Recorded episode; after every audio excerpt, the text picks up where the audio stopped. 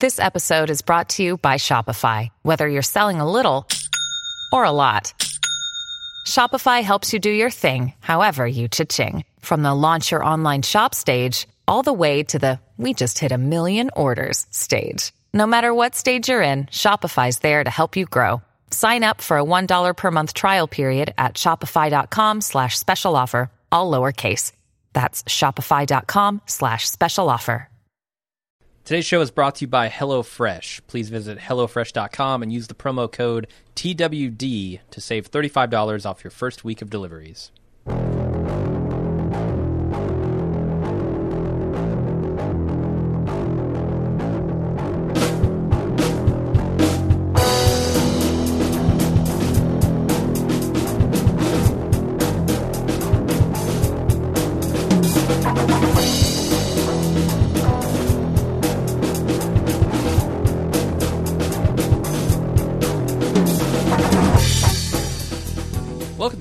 Dead, the officially unofficial podcast for The Walking Dead on AMC. I'm Jim. I'm Aaron. And today we're talking about season 7, episode 1, called The Day Will Come When You Won't Be. When You Will Not Be?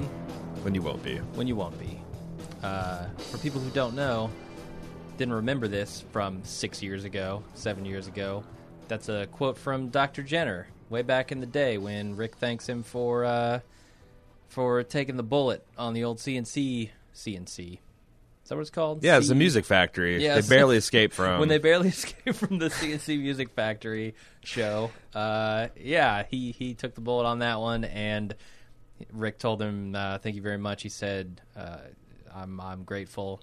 He said, and Jenner says, "The day will come when you won't be." yeah, I actually liked the callback. Yeah. um, that, it feels like an appropriate time for that. Yeah, and it's just like yes, it's six years ago, but they also know that uh, the really obsessive fans will make that connection.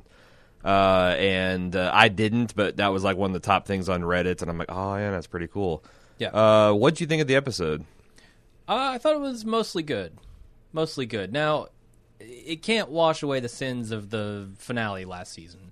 I think that hurt it a lot, um, and and this maybe needed to be, or at least part of this episode needed to be in the finale from last season. But, uh, you know, I'm not super angry about that anymore. I've had six months to cool off on that.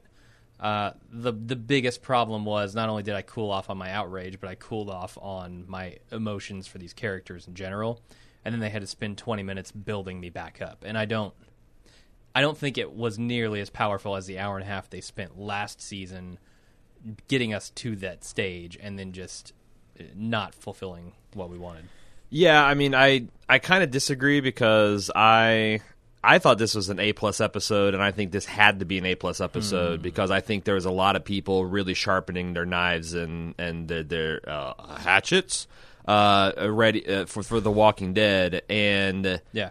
Yes, I definitely agree. It, it wasn't as emotionally powerful, but having said that, I got I, I it, it might be because I'm emotionally and mentally exhausted from the con we just got back from, but I found myself tearing up at parts at the end, uh, especially seeing like you know Fantasy Glenn bouncing his his baby boy on his knee, talking to Abraham at the Mr. Robot style uh, Thanksgiving dinner.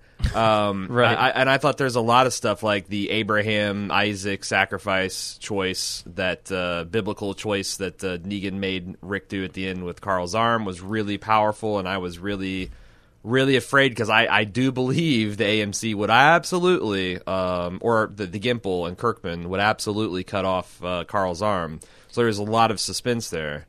Yeah, I mean, I that's the part that that made it mostly good. Like I said, Um, But- the, I, I think the deaths the deaths for me were almost completely ineffectual. I, I thought, Oh, man. I thought they really just wasted the moment on those two deaths, and then uh, the thing that did get me, like you said, is the Carl and Mm-hmm. Rick stuff. I mean.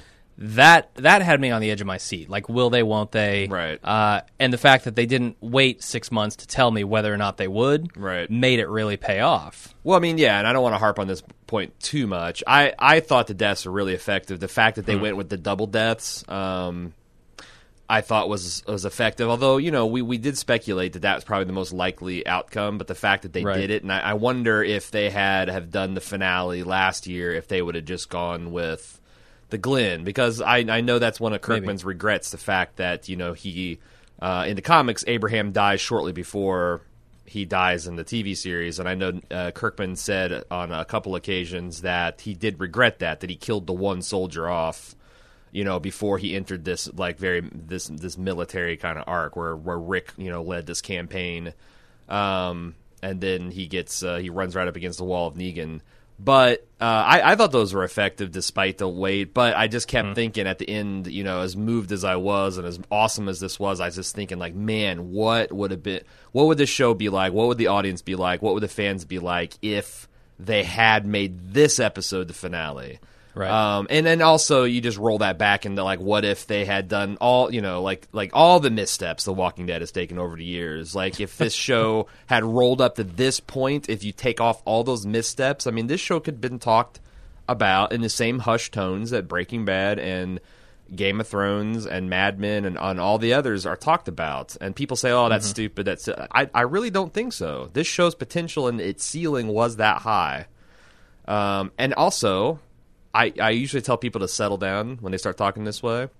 I kind of think there's an outside chance there might be some Emmy talk for Andrew Lincoln and Jeffrey Dean Morgan. Hmm.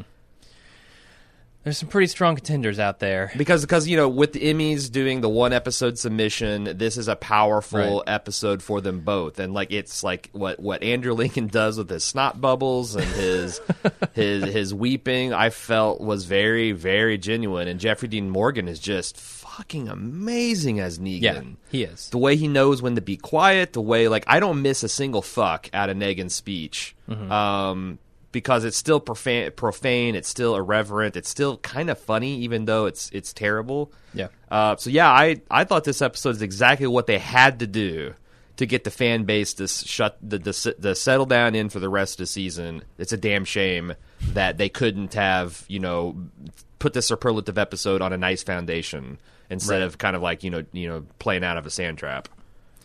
Yeah, yeah. Uh, I don't know how much more we want to say about the way that they handled this this decision in the premiere and the finale. Yeah. Um, but we do have a recap to get into if you want to start there. Hey, right before we get into recap, I wanted to mention because you know it's been a year since, well, not a year, but since last season, since we talked to a lot of you. Uh, we're starting a new show that we're really excited about. It's HBO's Westworld. It's another Sunday night show. Um, it's it's just been so far really stellar, and we're getting a really great reaction. So um, I feel it's also up a lot of Walking Dead people's alley. Uh, there's a lot of. Uh, uh, it's it's great looking, a lot of violence, um, a lot of gruesome gruesome stuff happening. Have but to get used to some nudity. there is there, there, sure. there- there is some nudity, and they do drop the f words because this is uh, HBO. But there's also a lot of interesting existential questions about what it means to be a human and what it means to be conscious, and Yeah. what ethics and morality uh, look like in this age of dawning artificial intelligence. So, uh, So if far, no episodes titled "Here's Not Here." Uh, so if you if you're looking for something to kind of uh, round out your Sunday night television watching experience, uh, give Westworld a, a chance and check out our show Watching Westworld. So when they opened up with the t- the three minute preview that we'd already seen, I was kind of scared that because I thought that that would have um, and so we're launching right into recap. Um, Yeah. Uh, so so we hear. Rick, he's splashed with blood. He says, I'm going to kill you. Negan leans in and real quiet. What? I didn't quite catch that. Thought this scene was incredible. And Rick says, you know, not today, not tomorrow, but soon and for the rest of your life. And Yep. there's this, uh, and, and Negan confiscates his hatchet and drags him off to the RV and says he's going to be back with Rick and he may or may not kill them all. Um, I thought that was going to be after the credits that we would open up with the actual killing that we've been waiting for so long, and I was actually kind of already building up some outrage that they were going to stretch this out even further. Well, they had a problem on their hands. Yes. Because because like I said, all of that emotion is gone after 6 months, right? You're not in this frenzied state. You're not worried about these characters. You're just getting back into the swing. So they have to give you some time to do that. Har har, back in the swing. and what you didn't like my joke uh, but yeah they had to give you some time so they needed some build up and i think that was the right move uh, yeah. it still didn't it still didn't land quite as effectively as for me as it would have if they had done it last season but- Midway through the RV scene sequence with the hatchet on the roof, I started to appreciate, you know, that exactly that's what they were doing. They were digging them. They were they're hacking their way out of the sand trap, and they needed to do that. right Um, now I can I can tell you if they had waited much longer, Right. I would have been complaining again. They Right. they did hit a good balance of build up versus prolonging the inevitable. You know, Right, right. Uh, so they uh, Negan goes into the RV, uh, throws Rick to the ground, buries the axe in the table, and says, "Let's go for a ride." Uh, struggles to start the RV because, of course, Dale's not there. right? I Uh, love that all the RVs in this world are just pieces of shit. Sure, That's true of all television, though. yeah, and uh, Negan is inviting Rick to essentially try another thing, another round of resistance, and he invites him. He's looking in rearview mirrors like, "This is your best shot." Back's turned. Of course, Rick takes the bat, and instantly Negan turns on him with a, uh, a, a semi-automatic rifle of some tor- sort. Uh, hits him in the t- uh, stomach, and then uses the flat head of the axe to concuss the shit out of him. Like I, I thought they really sold that impact and how disorientated Rick was with the rest of the scene. And he says, you know, think about you know, there's a new dawn breaking. Think about what's happened and what can still happen, and they drive off. Uh, this next scene where they're driving through the fog and Negan is splattering walkers on the windshield. Uh, How is it so foggy? How is it so? And if it is so foggy, how is he driving so fast? Because he just doesn't give. I mean, he doesn't give a fuck. I rule of cool. I'm going to allow this because I thought the visuals were really fucking cool. I thought and- he had like magic busted up and he was driving through the clouds or something.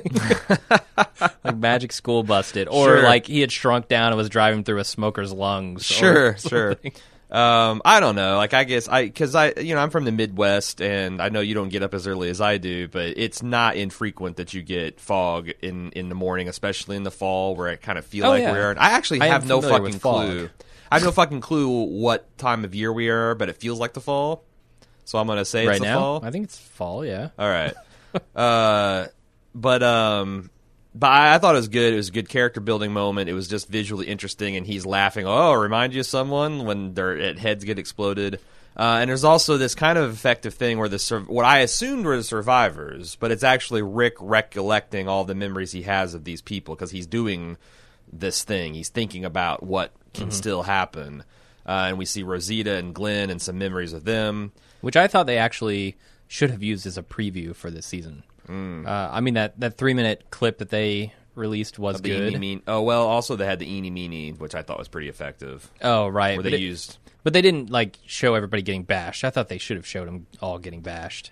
yeah. I mean, To especially really since just- they had the footage, right? Yeah. yeah. And I, they were going to film it for this anyway. I also thought it was pretty ingenious the fact that they went and filmed the deaths of everyone just to confound the the the, the spoiler hounds. Now, I think it turns out that there's a cup that the the spoiling dead fans probably had it 100% right and that's why AMC cease and desisted them Right. preemptively. yeah. Um but still, nice touch. Nice touch. I also think Rick probably could have got the jump on Negan while he was driving. I do, but I think you got to remember that he had just gotten bashed over the head with a fucking hatchet, Right. And and his, I think his bell was fucking rung. And, and the other thing is, you know, think about what could happen. And let's say he does kill Right. Negan here, right? And he Right. drives back into that that ring of dudes with the RV and says, "I killed your leader." Right, Well, they're still gonna all die. right, yeah, and that's the thing. Like, I think this episode, I at least I was doing the the, the whole time. I was thinking, like, at what point do you break? Right. You know, because you can see. Like there, there's a, a scene especially where during the eeny meeny miny scene where you can just they just really tight on Lincoln's face and you can see him as Rick just trying to calculate the angles. Like we've seen him bite a man's throat out. We've seen him have his soldiers get the jump on people. We've seen Mm-hmm. him like always come through the odds and he's just his mind is racing to try to see where the angle is. Where is his play? Yeah. And there was nothing. Just too And- much force. Yeah. And. I think you had that plus the fact that his head is probably Yeah. you know, from that from the axe axe uh, swing. Um, and I don't think he could. Yeah, that's probably the best best shot he had. But then you know, where does he get him? So yeah. Where does he go from there? right. Um, so he gives this little speech when he gets to where he uh, he's going, and he says, "You are mine. All your people are mine. This axe is mine." And he. I first thought he threw it out the window door, and I was about to call some bullshit on the physics. But on further review, it seems pretty clear that they were uh, they they showed Negan throwing it up on the roof. Oh yeah. Yeah. Um, and uh, he says, "Go out there and get the axe." And they establish that they're just they're in a piss pot full of walkers And fog. And fog, and he throws Rick out the fucking door. And we have uh, we we see that uh, so so there's more memories of Sasha, Eugene, and Aaron, and Abraham, and Maggie, and Daryl, and we're back at the giant pile of logs that the Saviors had formed into a barricade last season, and it looks like it's been exploded.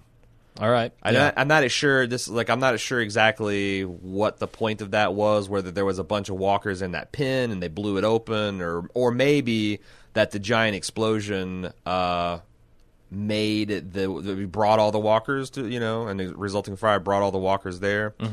Uh, but regardless, um, you know, Rick fights his way to the top of the RV, sees the guy that was hung for his disobedience last year. That paid off pretty pretty handsomely, I thought. Yeah, that was cool.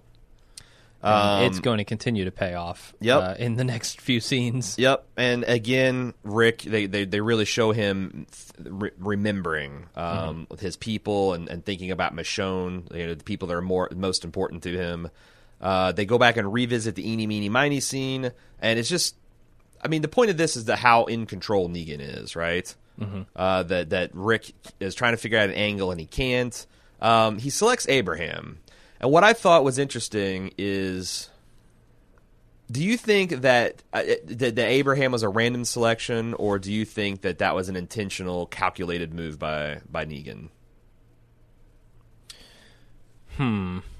Because in the comic books, they made it pretty clear that he was just eeny, meeny, miny, mo. But this, like, he skipped around, he reversed, he skipped a whole bunch of words, and as the as the bat was falling in front of everybody, everybody was like focusing on the bat and shitting their pants. Abraham was locked in Right. and I wonder if Negan's like, this is the one guy who is going to be. He, there's no way I can break him. Mm-hmm. Rick has got his son. I can apply some pressure to, but Abraham is going to spit in my face in, in, and and never compromise. But you got Sasha.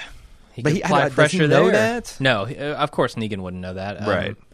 But yeah, I, I don't know. I mean, uh, ultimately, I guess it doesn't matter Right. now that he's dead. No, no. I just thought it's like I, I was trying to glean something from the personality. I, I thought it was a strategic move. he was certainly the most defiant, um, even more so than Daryl. I'd Yep. say. Yeah. And and when I remember, so so I remember, I know we made fun of Abraham flashing a peace sign to Sasha, uh, but it did pay off a bit in this episode because as Negan made his selection, Abraham flashed it to her one last time to kind of like say, I don't know, I'm accepting of this, or everything's going to be okay. Suck my nuts. Suck my nuts.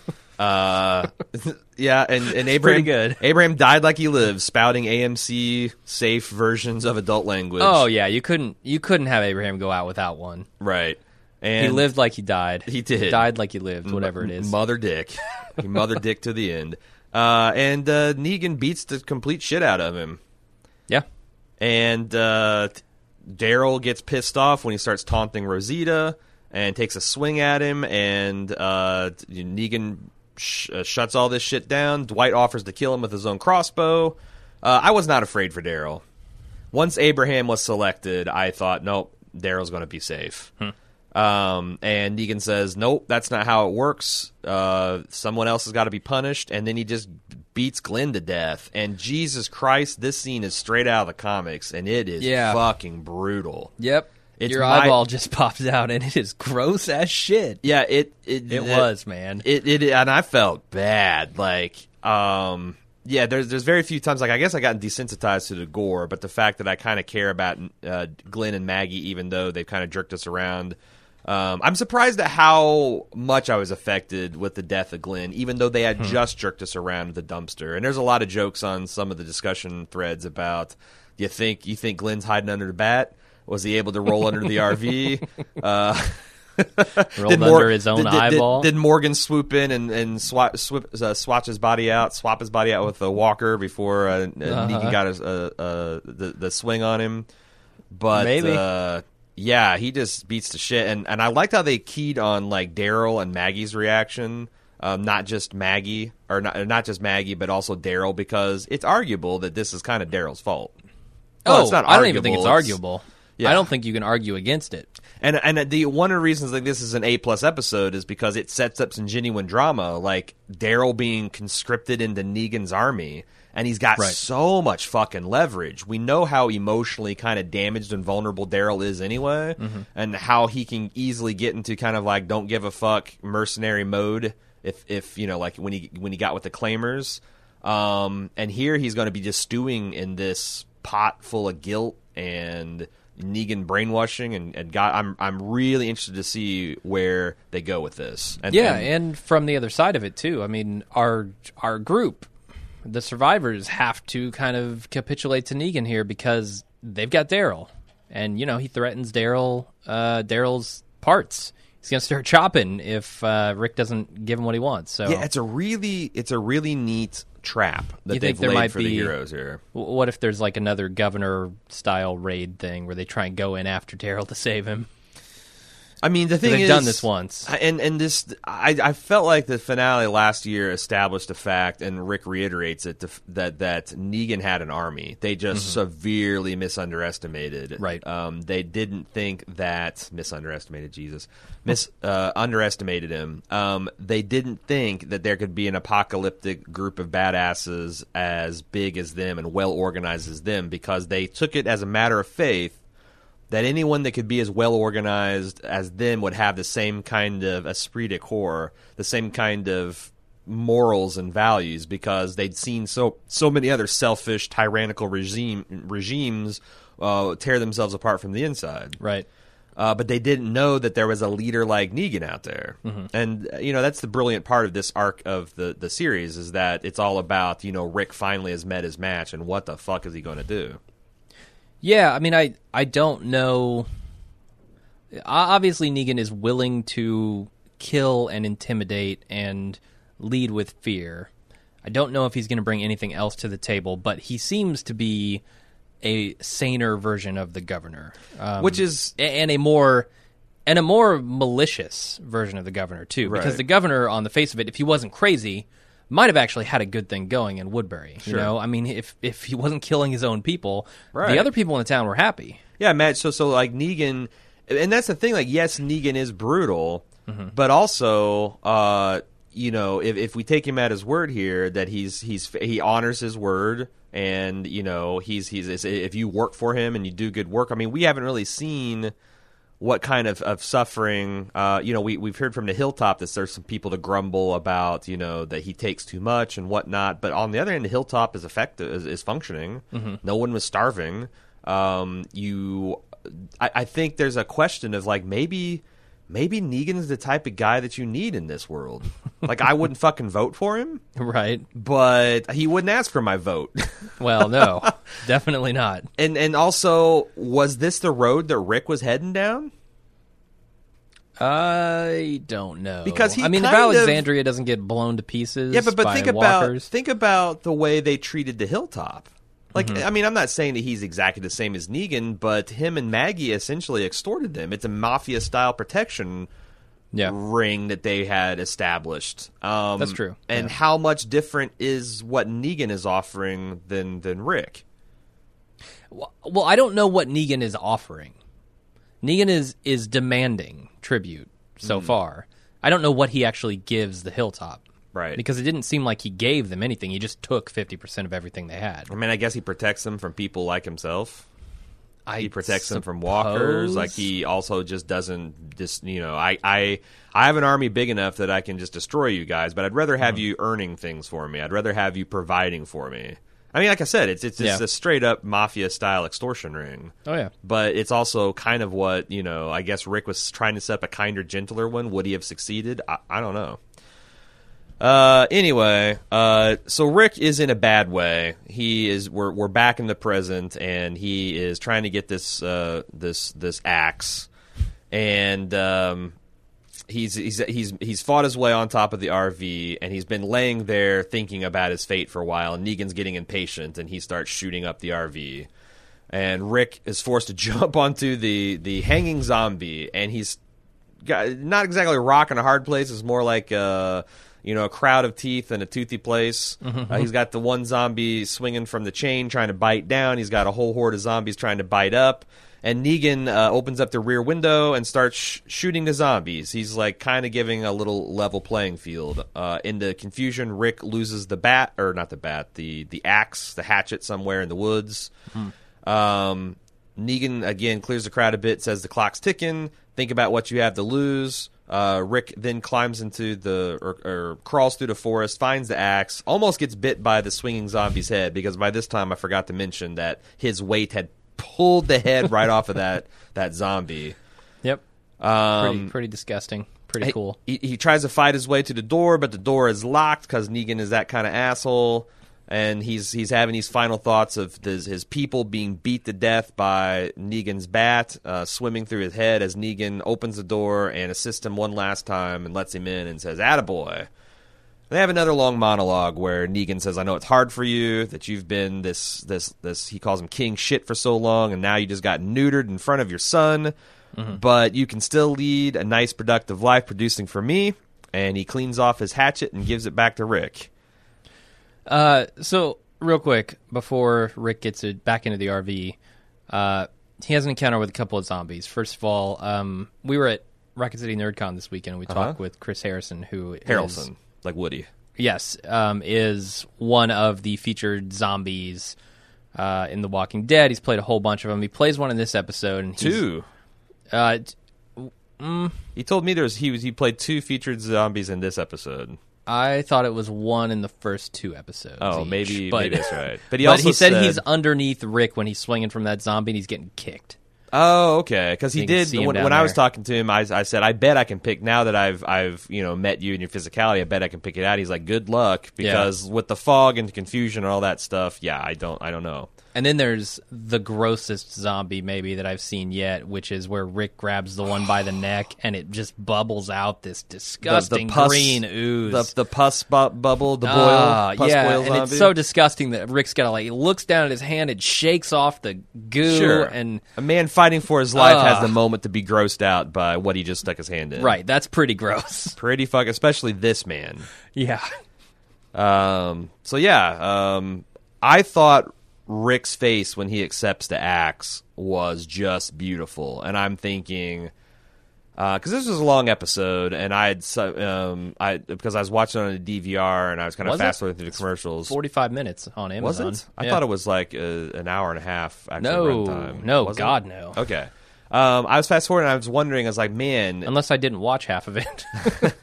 I wonder. Well, we're about to say this doesn't. This isn't the end of the episode. No. Um, I, I was wondering if Negan was going to pick up on the fact that Rick really hasn't learned his lesson. Two people in, Rick is still plotting murder and Mm-hmm. deception and and uh, rebellion uh, in his eyes. Uh, so Rick's back.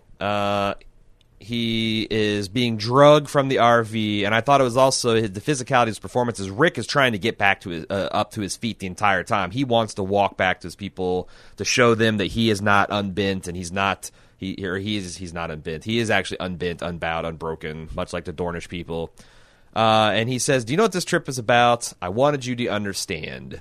Who's in charge? But you're still looking at me like I shit in your scrambled eggs and he says, "Do I give you another chance?" And Rick says, "Yes, you should." So he grabs Carl out of the crowd. It has all of his men uh, point guns at the rest of the people's heads. Belts uh, uh, Carl's arm, calls for a pin, marks a line on it, and tells Rick right here, right now, cut off your son's left arm. Make it like a salami slice. Leave it. We're going to leave. fold it over and Yep. maybe he'll live. And I mean, just I, again, I, I'm going through this really quickly because I know we probably have lots of feedback. I want to leave time for it, but just the the the the, the performance that Jeffrey Dean Morgan's given on Negan is just amazing because he's like, you know, I know this is going to take a while for you to process. I'm not going to do the movie villain cliche of just like you do it now. But then also, you're not talking your way out of it. This is going to happen. And Michonne tries to bargain uh, for his life, and or Negan says, "Yeah, oh yeah, I know, I've got your attention. It's this guy I'm worried about." Right. And then Rick tries to bargain. He tries to plead. He got the snot bubble coming out of his nose. Uh, and then that's when Negan knows he has him, and uh, Yeah. he's about to, you know, he, he he he realizes there's no way out. He he raises the axe, and then Negan, kind of like uh, a Jehovah in the Old Testament, stops Abraham from sacrificing A- Isaac and saying, "All right, I got you. This is the look. The snot bubble is what I wanted to see. I wanted to see utter despair. That you know." I've broken you, and that we've all come together. And he's kind of tries to do this oddly inspirational thing, like you know, it's a new day, and we've made some progress. And I'm taking Daryl as kind of a hostage slash soldier. Lays out that if you betray him, I'm going to cut pieces of him and mail him to your doorstep, or better yet, call you back to my base and have you do it. And he says, I'll be back in one week for a first offering, and throws Rick his hatchet and says, Ta ta. Mm-hmm. Anything you want to talk about in this?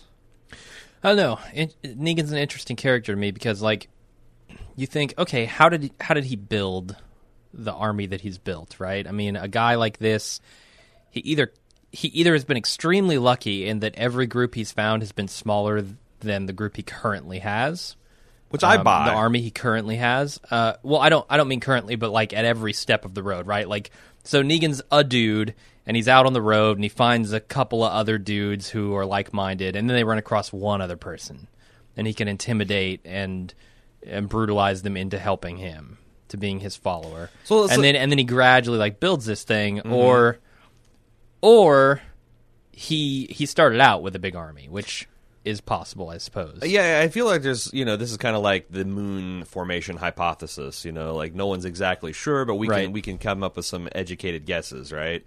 Um, because I thought about this too, and I'm wondering. I could see two ways. I could see Negan having like a core group of guys, and they're like these post-apocalyptic badasses, and mm-hmm. say they met a group like the Claimers, Right.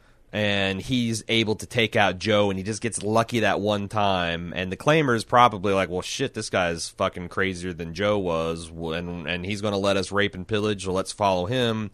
Now, like he becomes a snowball. The other way I want, I, I thought it might go is like say that he was already in a large kind of group of marauders um, and he thought, you know, he he saw that like you know he was with a like a guy like Joe or maybe like the Wolves, where their goals were just kind of stupid and silly, and he had the idea that you know he's instead of just mindlessly raping and pillaging, we're gonna find these, we're the wolves, we're gonna find the sheep, and we're just gonna fucking fleece them.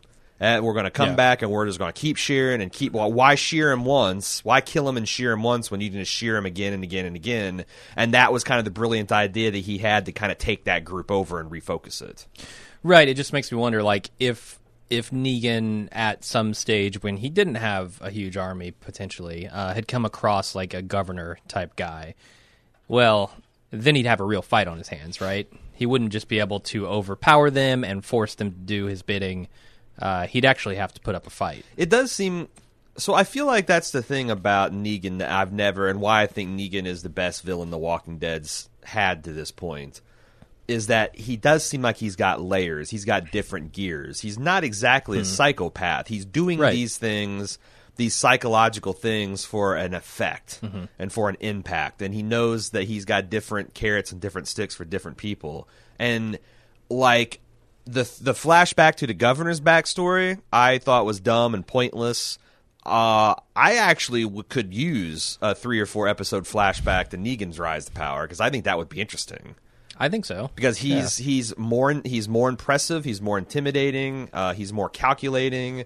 Um, I would love to know exactly how this guy came to power. Or maybe he's changed over the years. Maybe he started out as a guy who was gathering uh, people who just wanted to live together peacefully. And over the years, he's realized that's not enough. And now fear Yeah. is the way that he rules. And I'd also like to see how they flesh him out to see if there's going to because I'm again I stopped rereading. I, I was up until about two seasons ago rereading the arcs right before we do the series, and it just was driving me crazy because Yeah, they just make these small alterations, and it it got it bugged me. So I haven't actually read Negan's arc in probably five years.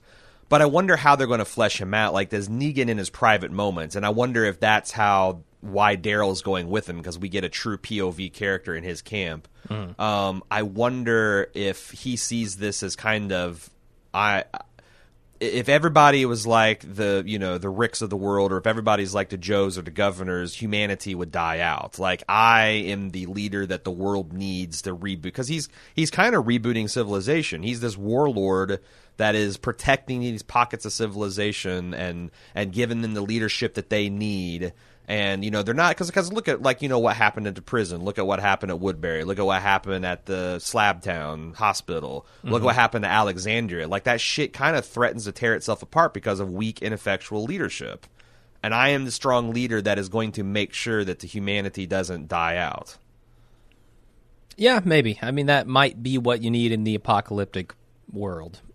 and also, I think you know maybe the other thing we're supposed to understand is that Negan's backstory is essentially Rick's backstory. It's just one he had, you know, maybe a little bit more loss or maybe a little bit more cynical relate. He didn't have the thing where he could, you know, that that he never lost the hope that we could have these everybody sitting around a supper table in old age and Yeah. celebrating Thanksgiving. Never ran into a Deanna Yeah, or anybody like that. he didn't have the crucial barley equals intellect equation. Right. that would allow you to to reboot ci- civilization in a kinder, gentler way. Uh, so then, uh, pretty much all we have left is reactions. Uh, we get a lot of extended uh, Yeah. Emmy, Emmy takes for people um, trying to come to grips with this. Can I say I don't think I like Lauren Cohan's performance here. Okay, explain. I it just there's something about it I just didn't feel. I mean, she's doing a lot. To. She's trying to I portray know a she's pregnant doing woman. a lot. she, she's she's trying to portray a pregnant woman who's on death's door. She's trying to Uh-huh. portray someone who is because if if Daryl's most to blame for Glenn's death, I think that what she's what what she's done that's kind of interesting here is or what they did last season is interesting is that Maggie was the one who kind of was the godfather. She's the one that made this deal with the hilltop in the first place. I will take care of the saviors in return for Mm-hmm. You know you providing us the the good stuff and they're on the road because of her. and they're on I the mean, road because of her. yeah. I mean, in in the micro and macro, she Yeah. is kind of the most to blame for what is happening right now. I, I'm not saying it was an easy thing, an easy performance to pull off, or that Mm-hmm. she flopped. I'm just saying there was something about it I just didn't you think it's on me. her, the director? Because I will say I that we have got a body of evidence where Yeah. there has been occasions that sh- we have not been exactly satisfied. Now, like you know, we've made a lot of excuses, like Beth's death. What the fuck do you do? Right. They kind of fucked up the whole plot line, and they fucked up the whole. And they never really had Maggie worrying about her, and then like, uh, well, I never had a problem with her performance there. I liked her performance. I just didn't think it was the right time. Right, or and, and it didn't. It I didn't felt like have it came way up. too late. It, It, was it was lacking the foundation it needed. Yeah, yeah, yeah, Yeah. So like, I, I guess we could have a discussion about whether maybe she's just not as as good as we wanted her to be. Want her to be. I don't we know. just do I- we always have a crush on Maggie, and we were uh, gi- giving her passes on some of these questionable acting choices. Like, I, I honestly don't know where I stand with her. Yeah, I'm not sure. I definitely always had a crush on Maggie, but Sure. Well, who didn't? uh, I don't. I hope that didn't cloud my judgment too much. Well, it's happened to better men than you. Jim. it's happened true. to better men than you. Uh, but I, I, I, I think you're right. I mean, there's a lot going on, and I think that actually the the ensemble cast kind of helped her for me Yeah. because you know she's wanting to do this thing. She's wanting to not like she's having this overreaction to this stimulus, and she wants to you know go her own path so no one she can n- not be responsible for anyone else's death, and she wants to take care of Glenn. And you know, I thought that you know Aaron and and Rick make the case that we you know you need to do this yourself. Well, we need to help you, Mm-hmm. and there's more of us than there are of you. Yeah, and I thought. I mean, Andrew Lincoln just destroys. He chews up this episode. And Yeah. shits it out. Like, Yeah. not in a bad way. I mean, In- that's the in, thing, in the like- best way possible. Like like him and, and Jeffrey Dean Morgan are playing King of the Oh. Hill, and everybody else just got pushed to the bottom. Right. It's t- it's tough to to play opposite those two guys in this episode because man, they nail it. Yep. Uh, I did feel like they put an appropriate amount of sorrow into Sasha. It was interesting because Rosita actually felt it the most, which makes a lot of sense because Uh-huh. you know she loved Abraham, and Sasha is just kind of getting to know Abraham. You know, in as much as they've had a few episodes together and a road trip and and a peace sign or two right. th- they weren't like super connected, right? It was always Abraham kind of like pushing this thing Right. on her, and she started to come around to it, but I don't feel like they were like madly in love like Rosita was with Abraham. So her being like not as broken up as Rosita, but still, you know, bummed out. and really and asserting true. and asserting that like Abraham, like almost like I I came away just super fucking impressed with Rosita. Yeah. She's been such an adult and so mature about this whole thing that because because she could Yeah. easily like Sasha essentially asserted like you know this is what Abraham would have wanted Mm-hmm. for me to have him Uh-huh. and Rosita you could see that like that was a hard thing for her to swallow but like I said Yeah. god damn And I did like- Rosita's becoming one of my favorites she is a fucking rock man I did like the moment where they both kind of have their hand on Abraham's body. yeah uh, on each other's hands too, Mm-hmm. and, and they pull away and lift him up. But uh, yeah, that was a pretty good moment for them. Um, what did you think about the imaginary Thanksgiving dinner? Because that's where it, It actually felt finally. I, I weird. I felt. don't know. I felt lumps in my throat, but when they focused on Glenn and his son, and then him Yeah. and him and Abraham kind of sitting and like smiling at each other, and they were both happy, and that that's not going to happen. Like I, I, I even turned to and said, I can't fucking believe this show is doing this to The- me. the- this show, it's not fair. This show didn't earn this. This show has not. This is this is taking advantage of my weakened state and my sentimentality for father and son relationships. And Yep. Mwah. Uh, so it was strange to me because Morgan and his wife were there. His wife, who Right. Rick knows is dead and could never have had a future But with T- Morgan. you know who wasn't there? T Dog wasn't fucking there. Oh, seriously? right. Like uh, that's I the didn't thing. see like the the, the well, end of the table. knows? Maybe there the was camera, a table going off into infinity. There's the kids table. that. Is there like uh, T Dog's at the kids table What- going, what's "What name? Lizzie and uh, Mika and T Dogs over at that table. Yeah, like just just staring daggers. um, and, and I thought that's the thing. It's like, man, if you're going to go a fantasy sequence, and I guess it's it's probably scheduling and can you get these guys back and all that stuff. But Oh, if you're going to do a fantasy sequence and include dead people, then maybe No, Dale was Dale there. no. There's no way they're going to get Dale. He's not coming back. No, he's he'll come back. If Darabont was at the table, he'd come back. Right. No Shane, I imagine. No. Rick probably wouldn't want to see Shane there. No, I mean I get it. Like you know, it's it's. I'm I'm being mostly an asshole with that, but I thought it would have been a pure thing if nobody that wasn't that couldn't have been there, absent the decisions made that day and the actions that day would have been there. But Yeah. um, I thought they muddied the water a little bit with uh, Morgan's wife. Yeah. It, that was weird. Um, and then there was an odd scene of the lone zombie, which I thought they were trying to make the point of just, you know, if, if you haven't been paying attention, zombies aren't the main attraction anymore. They are not the main threat. They're just kind of sideshows. But then they had the interesting choices as Rick falls, um, pulls away, having it just fall to the ground to lick up the blood, Yeah. uh, the fresh blood on the ground. What, if anything, were they trying to say with that? I really couldn't tell you. I, I didn't get it, um, other than maybe just like, hey, we need a little bit of zombie action at the end here.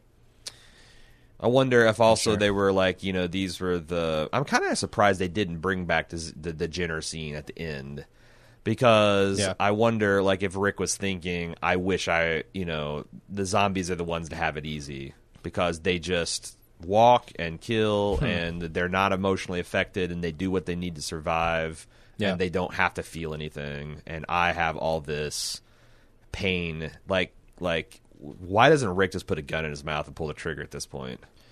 Kyle, I guess. Probably, I knowing the fact that that might actually piss Negan off him enough that he would go kill everybody. I mean, Maybe. I think I feel like.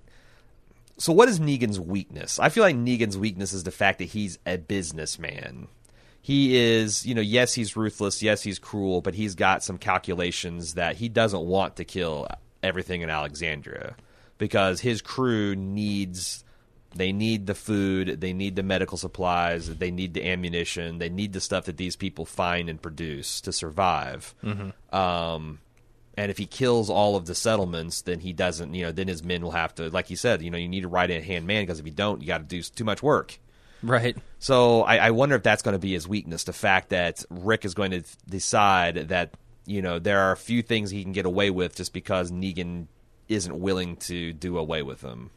Yeah, he was pretty easily able, or they, uh, Maggie had a big hand in this, but they were pretty easily able to convince the Hilltop to turn to their side, right? If Yeah. they could do that for more and more of Negan's colonies, I- Right. I, assume there are more, um, maybe that would erode his power enough that you know, and, and he wouldn't be able to take them out, like you said, because he needs the supplies. That might actually gain him some leverage. What do you think of Maggie's initial reaction that they need to go and f- get people and get get everybody ready to go kill? I mean, was that It's anger. I mean, I I understand Right. the mentality, uh, the sentiment. Um, I was surprised that more characters didn't feel that way. Um, I wasn't. I thought that I was trying to, you know, because again, she was doing a lot, and I was trying to figure Yeah. out exactly what they're trying to do with her character, and she just seemed like she had, you know, nowhere to go, nowhere to deal with this stuff. I, I guess I felt like if if I was in that situation, I'd probably be completely cowed. I'd be shitting my pants and like, man, we need to we need to straighten up and fly right. Right. This this we uh, uh, the the jury is now in. We are not the biggest badasses. Uh, we need to we need to get our our. but our, they've got Enid and Gabriel and uh, little baby ass kicker back there. Right, right. Yeah, and we need to get them tending the barley go fields mount because up. that's our play. Just just keep the barley coming and we'll Yeah. be fine. Keep the barley going and we'll be fine. Oh boy. Uh, and they end on uh, Rick's eyes and I was looking for what was going on there. Um, The was look. there defiance? Was there despair? Was there and and was there there? I, I was thinking that like at the end they might tighten up a bit to show that there hasn't all the fire gone out. But I thought that it, my final analysis after watching it a couple times is that this is just a beaten man. Yeah, it really did feel like it. I don't think there was any defiance left. All right. Um, so that's the episode. Again, I thought it was the episode that they had to deliver, which is some kind of shows a little bit of improvement um, from the previous seasons. Is that a lot of times we've said that they've had to have a good episode at a particular time to really, you know, keep disaster from happening, and a lot of times they haven't done it. Uh-huh. I felt like they did deliver what they had to do based on the situation they put themselves in the previous season. Also, do we have any feedback about the foreshadowing that's gone on to in in the Glenn's death? With the dumpster? No, not the dumpster. With the fact that we've seen a lot of imagery of you know him taking pictures and him wielding baseball bats and holding baseball bats and being menaced by baseball bats, like going back to Oh. the Terminus Stark is when they first started doing this, and um, I, I thought that that's you know I got to give it to Gimple. I think that sometimes he's sloppy, sometimes he's unfocused, sometimes these plots are flabby. But I do think that despite everything, he has put just enough emotion and just enough planning into like like the gesture, like having Abraham doing the peace sign. Maybe they should have come up with something different uh, that wouldn't have been as goofy uh, or been more to his character, but the that little callback was pretty effective and and and did did you know that was one of the things that ramped up the emotion enough that they they almost got a begrudging tear out of me. Um, yeah, I'm not sure where I'm going with that, other than I think that uh, It was definitely foreshadowed. I mean, for all the comic book fans who knew that that's how it goes down in the comics, that Glenn does in fact get the bat, uh, it was definitely foreshadowed many a time. And I think we've talked about those in previous episodes when it has happened in the spoiler sections. Right. The other thing about Maggie, and you know, we're we're talking about Lauren Cohan and whether she's doing a good job. Um, is Maggie the most tortured individual at this point? She's seen her sister die, her brother die, her, father die, die. her husband die, all before her very eyes, essentially. Her mother die? I mean, well, yeah, Wasn't her going mom back out in the to barn? the the the, the, Yeah. Doodlebug days, sure. uh-huh. Uh, yeah, she's had it rough. I mean, I, is there anyone that's lost more? Like, I feel like that maybe that's part of the like. How do you play a character who has seen this much horror at this stage? Uh, well, I mean, Carl's seen a lot of horror. I, I Ha- I mean, yeah, he's seen a he's directly participated in horror. I mean, he had to cut the baby out of his mom. So that's pretty bad. That's pretty especially as young traumatic. he is. Uh, yeah. But it was just his mom, and she was Lori Grimes. So True, true. Um, yeah, yeah. Maggie might be the most. I'm trying to think tortured. if in the Pain Olympics, if there's anybody with more gold medals than she has. I don't think so. Okay. Because that's the other thing I was gold. I was trying to grade on his curve is like, man, how the hell do you per, do, do you play? Like, am I? I kind of from this point forward, um, of course, she's now like I guess going to have a baby, and then that kind of resets. But like, if she loses this baby, Yeah. I want to see her as a fucking Terminator. Like, there's nothing that can get to her. Yeah, who's Sasha lost? Her brother. a couple friends. Uh huh. A proto love interest. Yeah, not that much. Yeah. Gabriel lost his whole congregation, although Oh, he well, did it to himself. he didn't lose it. He threw the congregation out the. It's like you don't lose your car keys if you flush them down the toilet. You just made poor decisions. He would say he lost them. Yeah. Certainly. Uh, yeah, probably Maggie. All right. Can we can we talk about foreshadowing a little bit because there's Please. there's the hand chopping stuff going on in here, and we have long talked about how uh, in the first season or first season of the comic books, in in very early on in the comic books, uh, Rick gets his hand chopped off, Mm-hmm. and how Robert Kirkman has said that is the biggest mistake he made in the comics Mm-hmm. for that character. There there is so much playing with that idea in this episode Right. between like even when they just mention the hatchet at, at the beginning. Oh, sure. they're already starting in on it. Fans are Um, abuzz. Right. There's there's all that he drags him to the RV, and you think, okay, maybe he's going to take his hand. He he several times threatens to, and I then kept he eventually thinking threatens that like Carl. there's no fucking way. But yeah, can continue. Well, I was even when he drew this fucking line on Carl's arm Mm-hmm. and it, it started counting down. I was like, "There's no way they're going to do this because I know that Kirkman didn't want to do this." but I and I was like eighty percent sure it wouldn't happen, and Okay. then it ultimately didn't happen. okay. Do you think?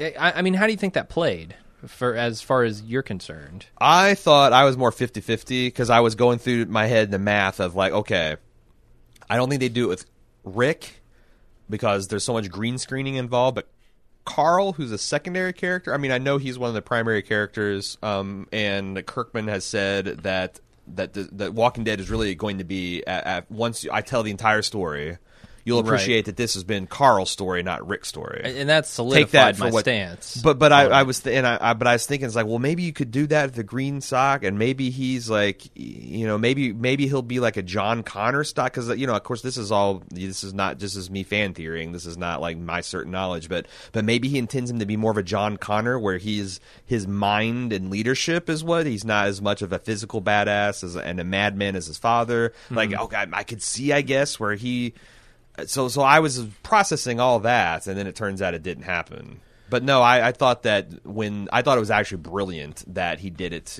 and plus I also think the other wild card is I don't know that Kirkman and Gimple and uh, Nicotero are even though just because it's a bad idea doesn't mean they won't do it. Okay. You know what I'm saying? Like somehow Sure, the sure. fact that they they they they tend to like uh, they're, the type of guys that would see the signs outside the airport that says severe tire damage ahead. Don't back over this strip and be like fuck it, reverse. You know they they kind of do that on this Some- show. Sometimes, yeah. And like you, and maybe it's like because they've heard like Vince Gilligan say, "Oh, I like to paint this into a quarter and not know how to get out," and then that's our challenge for next season. They're like, "Oh, fuck it." Right. You know, uh, I'll, we're going to do an extreme version of that, but they're just enough got that you, you you fucking madmen aspect of their writing and the way they run the show that that's Mm-hmm. the other thing meta that was going through my mind. Okay. I could see that. Uh, I, Is I this a discussion we should have in the spoiler section of BT Dubs? I don't think so.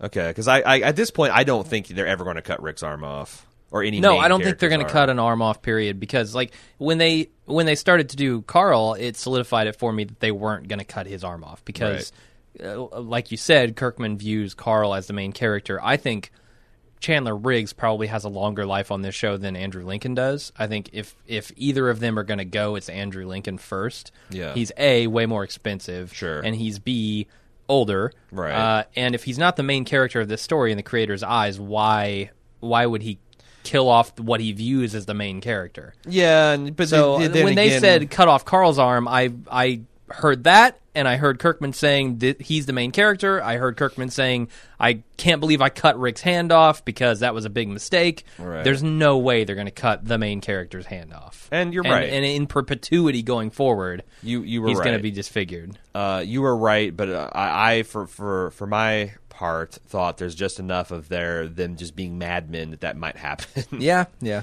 it's possible. because I've definitely seen them make questionable decisions and with was much for for much less payoff too. That's the thing. Like I've seen them do bit way bigger mistakes and missteps and handicaps than that with way less emotional devastation payoff too. right, right. Um, do you think that I, I I also kept couldn't help but think that maybe that was a, a glimmer of a chink in Negan's armor. The fact that he did pull the Abraham, uh, you know, the, the, the Old Testament Abraham, and, and, and didn't make Rick go through it.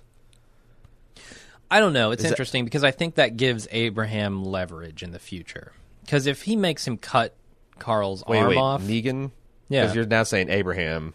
Abra- I said You said Abraham Abra- yeah, leverage. you did. That gives Abraham a lot of le- no uh, Negan leverage in the future because he But what's can- Isaac going to say? He he can always go back to that well, right? Like it Yeah, might have like, driven Rick ma- over the edge. he might have just Sure. flipped. Making him confront the reality and knowing that there's nothing like I've still got my foot on your, your my boot on your throat and this Right. can happen at any time and it can happen with Daryl or Yeah. it can happen with your son or I can make I or worse yet I can make your son cut pieces off of Daryl or Sure. Daryl cut pieces off your son. Yeah. Like I can do this at any time. Mm-hmm.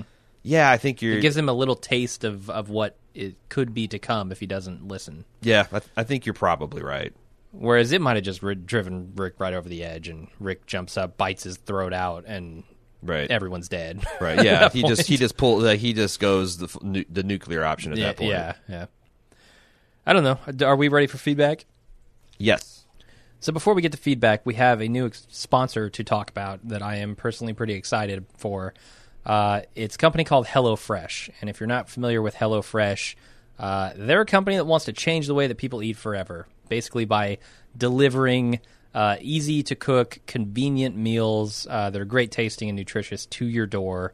Uh, keeps you from having to go out to the store, um, spend spending endless hours. Like it always takes me forever to prepare like a shopping list because I have to look up a recipe. I got to figure out okay, there's it's always for like 18 people or something that you're trying to cook. Like oh, buy eight pounds of pork loin or something, and I'm like, well, how do I convert that to something I can eat uh, with me and my girlfriend? And it's like uh, an hour before I figured out what recipe I want to cook and how to cook it. And then I got to go to the store and shop. Well, HelloFresh makes it super easy because they box all that shit up in two person or four person meal I plans. think I think when you said shit, you meant to say great tasting and, Well, and nutritious food. it's it's a colloquialism. they're boxing that shit up and they're sending shit it to Shit can mean so many things. Right, directly to your door. It's it's great shit. Trust me. I so they sent me three meals and I've tried them all. Uh, they sent me a salmon meal, a salmon dish, a chicken dish, and a beef dish. It was a beef Wellington. It was not beef Oh, Wellington. Ramsay no. would be so disappointed. No, it was uh, it was some some kind of like I forget the exact name of the dish, but it was a a like steak on top of of salad sort of thing. Uh, very fresh. Uh, like I was impressed with all the ingredients that came with it. Um, first of all, the recipes were really good. Like my favorite, I think, was probably the chicken dish, which was like chicken and farro and uh, mozzarella and like a lot of a lot of different kinds of spices, and they they correctly portion everything for you, so it, it- you don't have to like oh break open a package, use a third of it, and then throw the rest away in two weeks, or let it sit and rot in your cabinets like I always do. uh, which is really handy for me. It's also very fresh. Like they just send you A live chicken. Yes, they send you a live chicken. and no, no, it's also way more convenient than that. They send you the dead chicken, pre-skinned, pre-defeathered, uh, and and it's you know they send you like greens that look better than half of the greens I've How do seen they in the do that? stores. Well, they do it all with like a a big box with a bunch of like ice packs in the bottom. Oh, so they actually do. They got some kind of chilling device.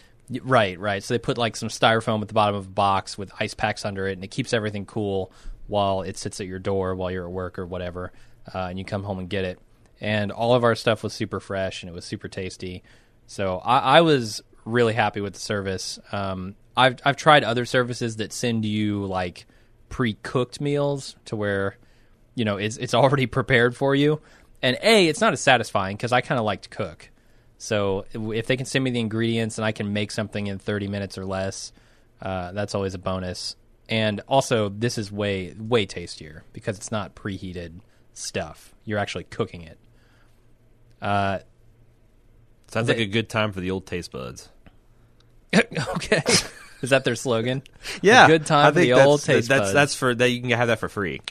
Yeah. Uh, So they also have a employed, a full time employed dietitian on staff to make these things nutritionally balanced, uh, which is pretty awesome. I've always wanted one of those.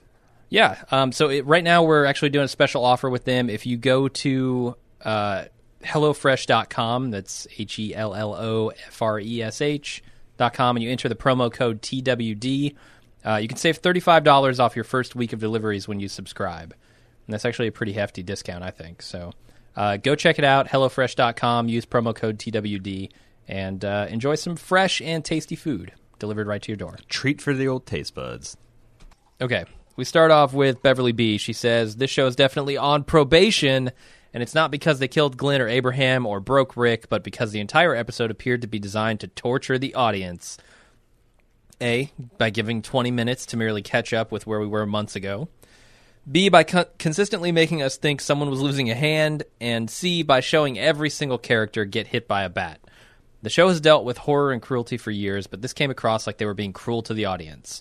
There's always been something vaguely unrespectable about watching this show. I'm a professional woman with children, for Pete's sake. If I forget and make a reference to The Walking Dead in the office, I have to face the Puritans who say they could never watch stuff, uh, this stuff, and I weekly try to explain that much of the violence is cartoonish and the love I have for the characters, and to be honest, this always felt weak. I didn't think I convinced anyone, but I didn't really care. I love the show, didn't care if other people didn't get it. But this, this was the first episode I was kind of embarrassed to have watched. Wow. So a lot of people are talking about, you know, just the extreme gore in this episode. Uh, I have, I have a a opinion of this that has been very long in the making. What What do you think about like the level of gore that was in this episode? Uh, what's the emailer's name? Beverly B. Beverly B. Beverly, I think you've got some cognitive dissonance about your choices of entertainment that are causing you unneeded guilt and and and, and fucking with your ability to enjoy it. Uh, that's just my personal opinion as someone who's had a lot of cognitive dissonance in my life. Uh, uh, you know, fuck those people at your office. Like you don't have to, you don't have to define your enjoyment of something in in the terms of their inability to deal with with with violence and adult and adult situations and stuff. Yeah. So like if you're embarrassed because you like this, if you're embarrassed for, for watching this show for a variety of reasons, I mean that's your business and you're free to do it. But I would hate for your enjoyment to be shaped by the expectations and judgments of other people because you know there's no there's no um, subjective reason to feel that way. Like they don't have any moral superiority over you um, because you know this is something because you know th- it, it'd be one thing. You know, there's also there's there's people to watch this for the violence. They don't feel anything. It's just you know, it's just an admiration of the special effects, and that's fine. You know, I mean, I watch Yeah. it, and, I, and when they do stuff to me, and it makes me feel something, I enjoy that. Like I there, I felt sick in this episode. I felt you know devastated, and and you know, part of the reason I watch fiction is because I like to feel those things. Um, so yeah, I felt sick too, but I have a cold. Uh, what's your opinion? Uh, yeah, that's that's largely uh, con- congruous with my uh, take on it. I it, I have been a horror fan for a very long time, and horror is something, especially back in the day, that a lot of people didn't take seriously. A lot of people thought was both ridiculous and schlocky and ultra violent and um, gratuitous and all those things. Uh, I have long since come to terms with the idea that people may hear that I love horror movies and bad horror movies at that, and you know, form an opinion of me. Don't care because I enjoy those things. Right. And if you think that this is out of line, um, you just uh, you need to go look at more horror because this is not an especially gory episode. I mean, uh, or of The Walking Dead, it is, but not an especially gory horror uh, adaptation.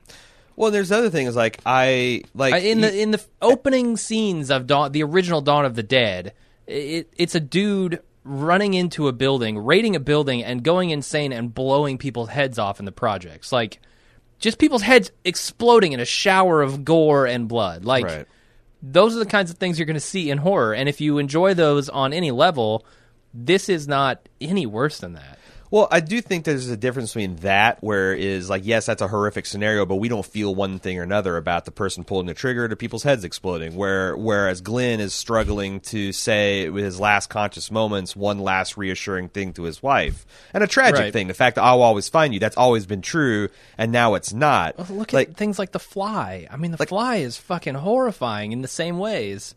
But what I'm saying is, like, everyone's got to draw the line. Like, I don't like torture, what I call torture porn. I don't like Mm-hmm. Hostel. I don't like the green fucking bush or whatever, the, the green inferno. Yeah, yeah. Uh, or I don't like that stuff that's just purely sadistic. I don't think this passes that bar because I think uh, Negan is a far more interesting person and he's doing these things for a for a particular effect. It's not just uh, sadism for sadism's effect, but that's a purely subject.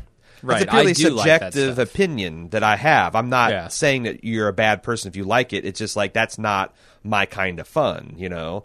And the people who can't distinguish between someone who enjoys watching this stuff in a fictional setting on a television screen and Right. someone who would actually go out in real life and do this shit, Right.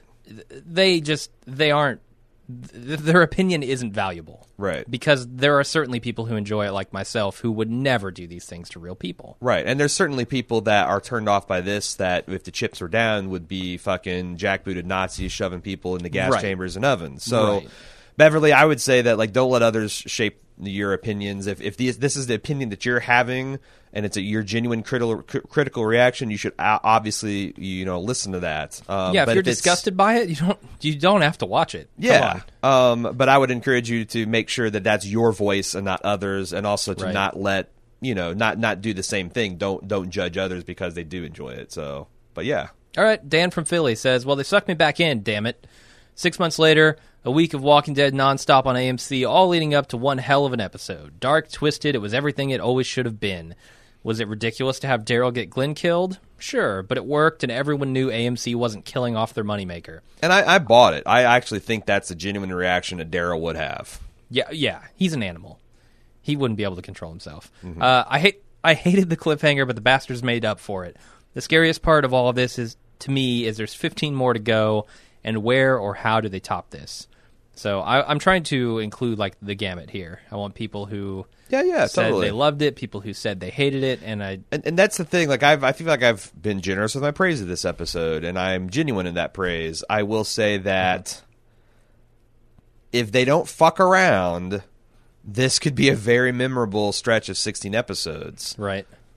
If they do fuck around, then it can be another hit and miss, up and down, uneven season, and we will Yeah. see what they do. Like, are they going to Next have? episode, Sasha and Maggie walk to the hilltop. if if they yes if, if they tell this if they tell this Negan plot full throttle and they don't stop and they don't have diversions they don't you know They're don't gonna do div- a very special episode of Negan as a child for four episodes or if you know uh, uh, Morgan and Carol don't traipse through the woods well, debating that's the big morality problem. Yeah. Also, how does this change? Because you know, how does this change Carol? You know, Carol's a one man army. Like if Rick Right. unleashes her, Oh, she's just gonna Tasmanian like devil like she's going to be Achilles. You know, Well, or- she's out on her own. I mean, Morgan and and her just I don't know what the hell they're doing, but they're not in Alexandria anymore. Sure. So yeah, he'd have to find her. Uh, yeah, I, like I said, this this could be this could be an, a, an all time classic season. This could be the exact kind of season that AM's, that that The Walking Dead needs. That that that Scott Gimple can announce that I am here and I'm taking this thing to where its rightful place in the TV pantheon is going to be. Uh-huh. Uh, you know, or it could be more of the same. So. Uh, it's both of those possibilities are all as always on the table at this show. Well, we heard the good. Let's hear the bad. Mitch from South Carolina says, "What a bummer! What a wasted opportunity! Can you imagine last season's finale if they just showed the deaths and started with the grief to begin the season? Amazing acting, amazing shots, hell, even direction. No complaints about the actual deaths, just ruined by Gimple Kirkman. Don't even get me started on the torture porn with the axe and all the disrespectful trolling of the comic fans. I'm out. Thanks, thank God for Westworld." so a lot of people, you know, both on the internet and in our feedback, proclaiming they're out. They're done with the the show. Wow, I you know it's interesting because I don't you know I ever since I've turned this mailbag over to you, it's been nice because my opinion. Um, I I don't know what other people are going to say. I Right. I would have guessed that the by far majority reaction was going to be I'm reinvested. Yes, it's a bummer. yes, you know, they should have done things this way, they should have done things that way, but I feel like I am kind of, you know, this is why I watch The Walking Dead, and this is kind of like the best, the the the the, the best. Of, of The Walking Dead can be, and of course, you know, it's directed by Greg Nicotero and written by the, the Gimple. This is the, Yeah. the the the giants of, of the field. I was Um, skeptical that Nicotero actually directed this one when I saw that dawn was breaking. I thought maybe he would just skip. That's that, where the but- fog came from. It rained, dawn broke, the sun heated up the ground, the sun went back, you know, it's a reversed orbit. Um, yeah, I, uh, but but um, so, So I think a so of- what what's your, so give me a breakdown percentage wise fan reaction just judging by our mailbag. Uh, it was pretty split, I'd say. Um, I, I thought it was Are- maybe 60-40 positive, but Really? but a, I think a lot of people made up their mind last season. And they were wanting, they were kind of watching this episode, arms crossed, like win me back over. Right. I'm actually more And so- nothing would have done that for them. Yeah, I mean, people say that all the time, but I'm always I'm always interested in like you know whether they really mean that because Well, there are some people who probably thought that and said that, and then they'll continue to watch anyway.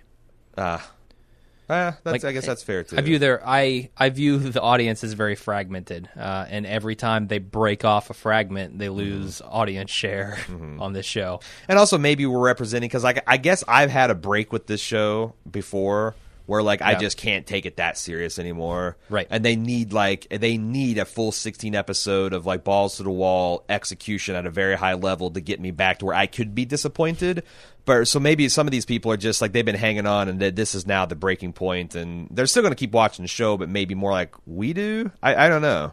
Yeah, because it's, it's confusing to me like why this would be the one of all the missteps like why is this the one that uh that, that man i just felt like they got it gave us a lot of red meat yeah, literally yeah, I lots lots of red twitching gross piles of meat yeah. David says, though I'm impressed, the uh, show finally killed someone of real importance, and he says he was yelling at his screen for only killing Abraham, and then they got him good.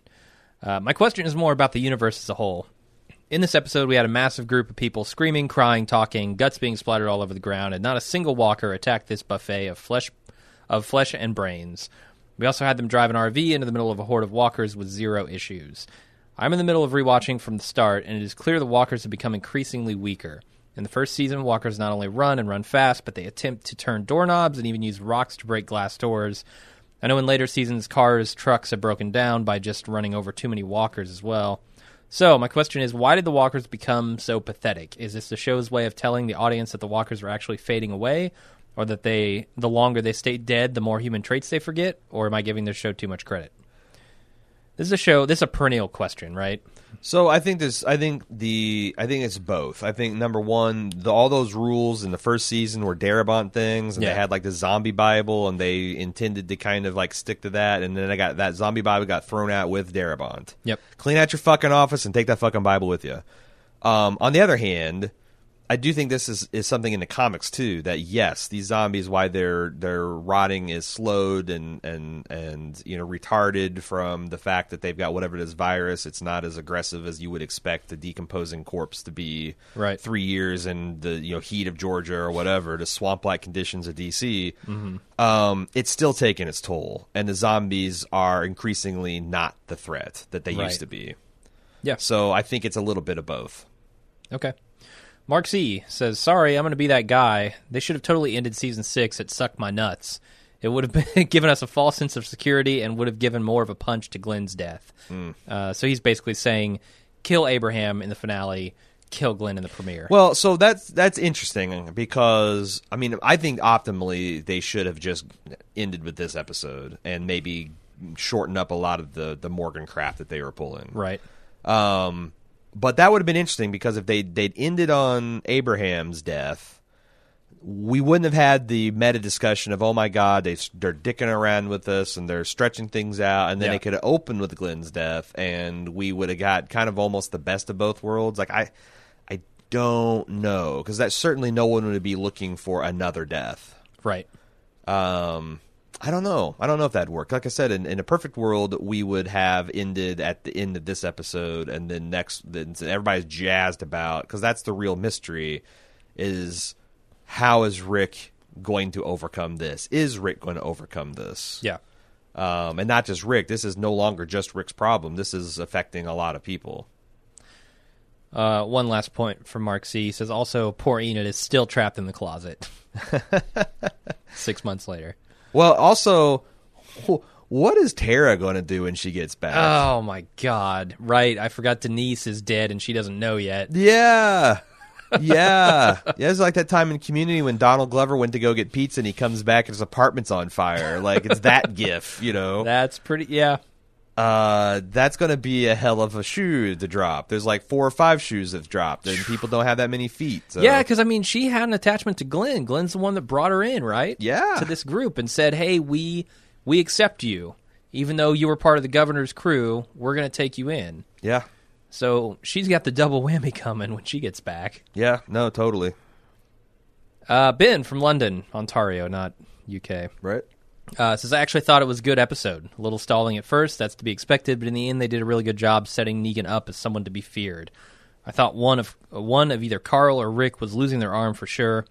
Here's the problem with the show, and they've done this for the last two, possibly three finales and mid-season finales.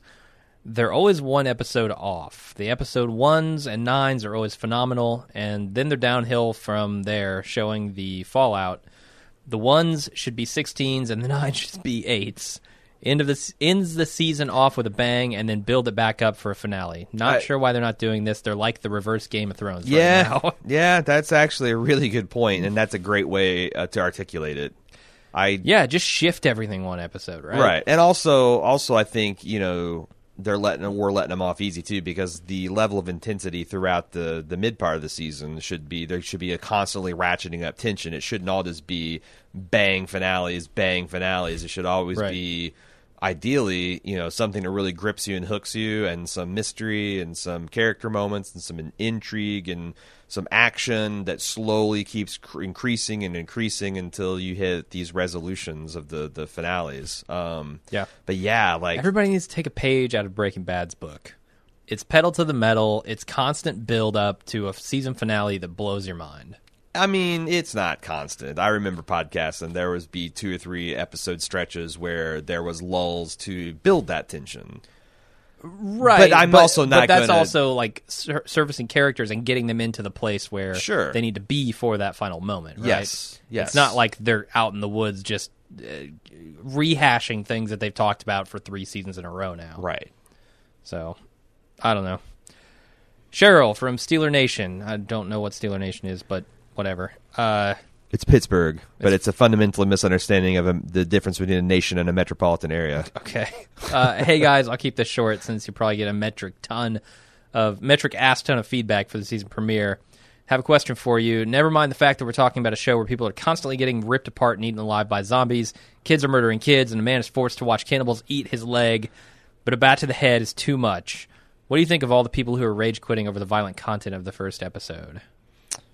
I think this is a slightly different question from before, in that I mean, I, I, I, I can't throw too many stones because I live in a glass house, which was the Americans. Like, Right. Uh, I had seen a whole bunch of ethically and morally questionable shit, and a guy seducing a 13 year old is where I tapped out. Now, And never me- fucking that 13 year old, might I add. Well, I mean, but the just I, dangling. It's kind of like you know them dangling the possibility that he might fuck a thirteen year old is gross to me. Haven't they done that in The Walking Dead? Didn't somebody threaten to fuck Carl? It wasn't the Yeah. hero. It wasn't the hero. It wasn't it wasn't Daryl debating No. whether it was a good idea or whether he should do it for the good of the, Well, the we're not sure he hasn't debated that. So, Let's so like, to so, so I'm saying I'm not defending that because this is Right, not, right, you know, and, yeah. and people that watched Americans weren't monsters and weren't child predators or weren't being. I mean, I'm, I'm Right. not trying to say that. Um, on the other hand, like, so that was a difference of kind. Mm-hmm. You know, like Philip seducing, you know, Swedish ambassadors was different than him seducing with the aid of drugs uh, a 13 year old uh, a, a girl. Um, Sure. With the with the aid of music, by the way. I thought it was dry. I thought, didn't he get her high too? Eh, he did it mostly with music. I don't know. Just a guy showing up with uh, some some uh, fucking Miller High Life and a blunt. And I think it was White Pink Lines Floyd. that sealed the deal. I really do. Uh, but anyway, uh, I I think that was a difference of kind, not degree. This seems like a difference of degree. Like we did see guys get their heads bashed in with bats and slit their throats like cattle. Um, and I also, but I also think that people also like to rationalize their decisions. Like, I don't think any person that didn't have their foot already out of the door on this show would would say that. Um, I mean, not. and I mean, the human condition's vast. There's probably some people, but I think a lot of this is just people wanting wanting an excuse to quit the the weekly ritual of watching a show. They're invested. They spend a lot of time. They don't want to feel like this is some arbitrary knee jerk reaction, um, and it probably is. So they're like, "Well, this is just a shocking level of violence that I wasn't prepared to watch." But And there are probably some people who legitimately like this was the line for them, yeah, and that's fine too. You know you know what the line AMC found is that they wouldn't cross. what? The line was on Carl's arm. Oh God. They'll Yeah. go right up to it, but they won't cross that line with an axe. There's there's a really great Duran Duran joke in here somewhere. callback, but I can't find it. Okay. I can't find it. I so we're going on ya. to Shelby, who says, "So now that we know that it is Abraham that got the the bat first, two things. If the point of view in the finale was Abraham, then why don't we hear him tell Negan to suck his balls in the the finale? Damn good question. It's because they played fast and loose and they were trying to trick us. I don't think they had. I I don't think they decided. There was some Right. kind of a probably AMC had to sign off in triplicate on whoever they killed, and that that they didn't have that done. Right. Uh, okay, second question. What was with the continuous point of view in the van in the finale when Abraham was never actually in the van? Why would you spend a whole episode insinuating that a person in the van gets the bat when bat first when they clearly don't? Wait, why? I I guess I don't. I- that was a I- theory that I never really signed off on. Okay, I, I was going to see if you how much you remembered about this because I vaguely remember people talking about the POV in the van. I do too, and I Um, thought I remember saying that I don't really agree with that. Right. it and wasn't I, I thought that's necessarily that's true. dumb. I mean, you know, some of these things are like they. Every once in a while, the show tries to play the big boy camera tricks and POVs that it's not quite ready for, and I think that might have been one of the cases. But I, yeah, I, I never found that very persuasive. Okay. Uh, Phil in Indy says, who says he should have just watched Westworld instead. Uh, as a casual viewer who didn't rewatch any episodes leading up to the premiere, I felt like there was a real lack of build up and impact to the deaths of Glenn and Abraham. I'm I'm right there with you, Phil and Indy. Uh, they didn't hit me the way I think they would have in the finale. Uh, the episode throws me right into what is supposed to be one of the biggest moments of the series, but after several months of, of off and on interaction between these characters and their loved ones before they go, I'm not feeling the weight of the moment like I should. It's like I forget why I should care.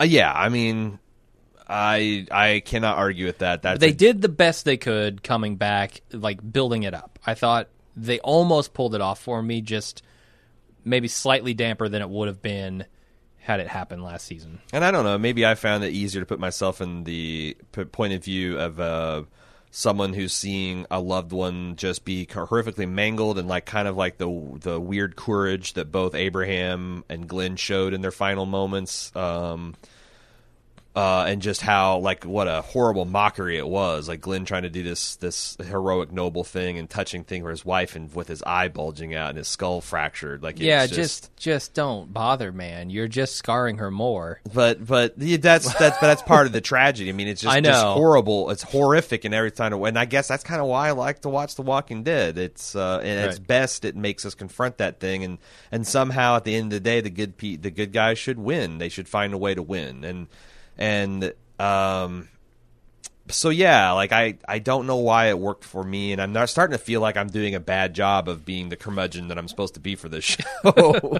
like I'm not giving, like I'm going Well, to once again br- rope it up the audience. Like you're not going to get what you want from me. It's Um, that break you had, right? That we talked about. You know, I mean, we're not we're not taking the show quite as seriously because it has shown us that it doesn't want to be taken quite that seriously, and so we give it a little more latitude.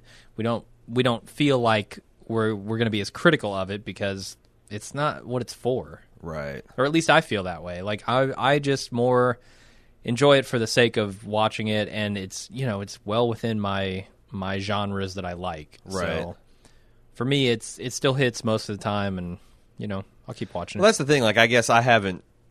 Maybe that's the difference is that I have I I laugh and enjoy the show when it falls on its face, but it also can surprise me. It's like a toddler. Okay. You know, every once in a while Yeah. they'll trip and fall, and sometimes they cry. You know, they cry and like, oh, that's okay, buddy. Pick yourself back up. And then every once in a while they'll say, you know, they'll give you a hug and make you feel good, uh, or totally surprise you at what they say. But yeah, Ames, the Walking Dead is like a two year old toddler. Yeah. uh, at this point. Jeremy L. from Pennsylvania says, Hey guys, if you remember a while back, Robert Kirkman was on Chris Hardwick's talk show and basically flat out said that Glenn would not be killed by the bat. Clearly, this is not the case. In retrospect, how does this make you guys feel about the show or Kirkman himself? This is a good time to talk about Kirkman's trolling. Uh, yeah, we've talked about this many, many times. Like what Yeah. Kirkman does with his audience in the mailbag and on interviews, I find unconscionable, and I could never, ever, ever do it for people that have, you know, given me millions upon millions of dollars in such a high profile. Like it's not. It's definitely my character to troll and to play to be a practical jokester, but it's also, I guess, Yeah. I have too much feeling of gratitude to uh, it's a it, it's sometimes funny to think about, but something you don't actually do. Right. The fact that he does, I find kind of horrifying, Mm-hmm. and like that's a reason to stop watching the show and stop giving him money right there. Yeah, I have long since stopped listening to what Kirkman says about anything because uh, he, you know, I, I take him seriously. I guess back in the day when he said the biggest mistake he made was to cut off Rick's hand, but as of late, I've been it's it's the game of fool me once, shame on me, fool me twice, a hundred times, whatever. Can't get fooled again. I also think it's a way to give the fans what they say they want, but also give the fans what they probably need. Like Mm-hmm. they want people to give them answers, and they don't expect to get straightforward answers. So he gives them what seems like a straightforward answer, and and spoil like you know it's like that's always dumb. Like you know, uh, Yeah. freak you get these stars on television shows, and the host always get this impish look on their face, like oh, can you tell us what happens next? Like. Just once, I would love for Kit Harington to be like, "Uh, fucking yeah, Daenerys actually wins." She sits on the, the Iron Throne.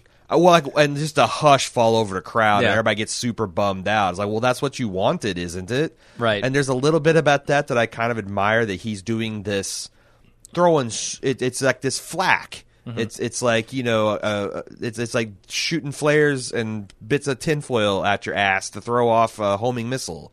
Like he's putting so much bullshit out there that how do you know what's real and what's not?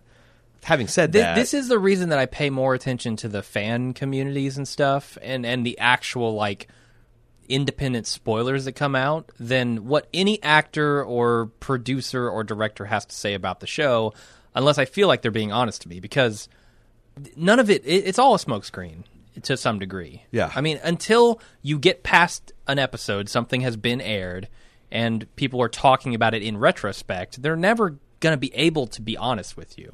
And so it's pointless to listen to any of this. I don't watch The Talking Dead anymore. I don't. I don't I read wish- AMC's newsletters that I get sent. I I wish I had watched The Talking Dead last night because it sounded like I mean, I'm, I'm going to try to find uh, uh, some way to watch it because it did seem they had like the damn, whole damn cast on. And everyone's talking about it like it was a lot of fun. Not Hmm. okay. because I give a shit about what they're going to have to say, but just I, I kind of get a kick out of like how they interact with each other. right. Right. But yeah, no, I totally agree. Like, um, But the fans are out there speculating and pulling pieces out of the episode, like conclusive proofs of things, and then you get spoilers leaked, and those are the things I pay attention to. Like to. I don't even like watching the next week's on because I've just learned They from years of doing this is that their job is not to inform you. Their job is to keep is to treat you like a mushroom, to keep you in the Right. dark and feed you a lot of beat bullshit, Right. and keep you addicted to this information and be constantly thinking about the show. Yeah. I already Not constantly think about the show for for without their their involvement and their misdirection. Yeah. All right, Olivia says, I'm one of the fans who was disappointed with the finale and I felt cheated on an emotional character death by AMC with their social media hashtag who is it and how they exclaimed how great it would be to discuss it over the break. I felt like last night's And premiere. no one did. I, I, I'm subscribed to all the forums, and no, that was not. Like, they did bi- for like two days. It's just it was, Yeah. but, but it's mostly bitching about how stupid it was and how transparent the Right. manipulation is. So fucking mission accomplished. Uh, I felt like last night's premiere was all shock value and it failed. As a comic reader, Oh, man. I remember reading issue 100, experiencing Lucille beating panel by panel. I was nervous and uneasy as we went to each character, realizing we were about to lose a great character. When Negan landed on Glenn, it wrecked my shit. I cried. I had to stop reading when Glenn tried to say Maggie while Negan taunted him about his eye being popped out, being gross as shit. I was overwhelmed with the idea of a pregnant woman watching her husband call out uh, to her one last time as he was dying. Last night, I didn't feel that way at all, which is saying something since I'm 37 weeks pregnant and will cry at almost anything these days. Holy moly! I cried an hour prior to the episode because my husband hung up our son's mobile in his crib. I cried the other week watching the new Jungle Book movie. Aaron more emotional than a 37 year old pregnant woman. like, what's wrong with me? When Abe took his first hit and told Negan to suck my nuts, I laughed like I'm sure most did. Then nothing. I didn't cry, nor was I saddened by his death, or Sasha's, or Rosita's loss. I knew AMC blew it with me when Glenn was beaten to death, and they kept showing Daryl's reaction more than Maggie. I was a perfect demographic for his death, a pregnant wife to really affect emotionally, and they failed. All I could focus on them is showing Daryl, and I knew they dropped the ball. I have this feeling we're going to spend more time on Daryl's man pain and guilt over his actions than Maggie's loss of her husband and father of her child. Well, I'm intrigued by the possible exploration, exploration of this, um, or of how this will affect Maggie and Daryl's relationship in the future. So, what do you think about that? Is there any chance that Maggie's grief might get lost in the Daryl fallout? Of course. Um, ideally, they should do justice to both. Um, Yeah. but I've seen it happen before where you know Maggie's grief over her sister was completely overshadowed about whatever up their ass thing that she had with Glenn and And um, Daryl. and Daryl's you know as yeah, Daryl's a constant spotlight stealer. right.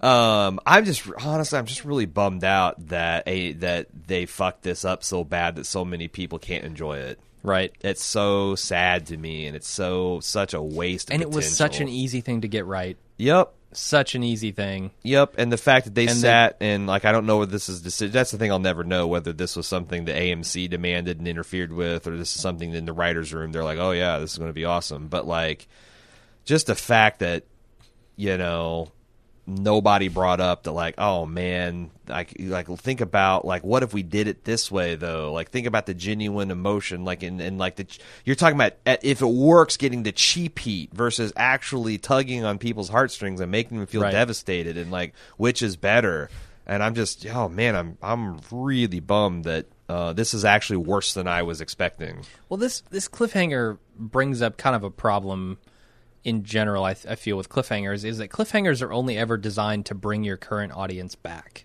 Uh huh. And that's a very strange thing to me when a show ostensibly wants to keep growing, right? If you can get people to say, "Oh my god, last season of that show was so good," or so nuts or, Or so, so devastating. that they're going to tell their friends about it and say you got to you got to check this out. Nobody can go to their friends and say they they've got a real big question at the end who's going to die because they don't care about yeah is it going to be abraham or glenn they're like who They're- yeah, they don't know. That's That- only ever designed to bring current viewers back, not grow your audience. And I don't get it. Nope. I always said that like cliffhangers are the cheap heat, and also um, there's effective cliffhangers and ineffective cliffhangers, and that finale last uh, we year uh, or this earlier this year failed on both counts. But man, like I said, I I really underestimated how how bad it would be because I uh, me sitting in my living room did Yeah. it, it did get me, and I thought there'd be a lot of like oh Walking Dead's earned another pass, but whew. All right, Barry C from the UK says, "Surely Rick saying I'm not going to kill you. It, it's easy to lose this fact in the episode because of the time jumps, but."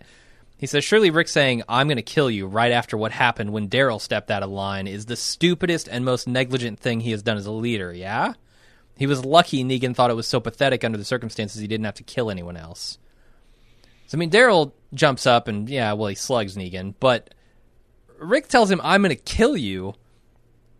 I mean, Well, does that he was make the- good on the on the threat that he made? If anybody steps out of line, I'm going to ki- keep killing?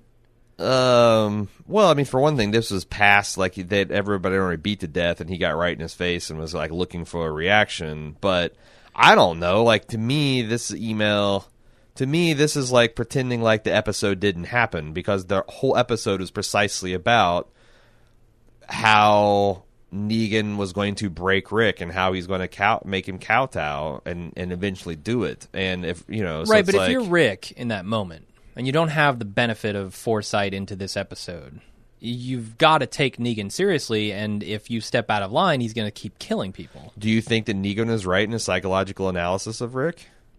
It doesn't matter because Rick needs Rick is the question here, Right, Like, but I'm what's saying going if- through Rick's head?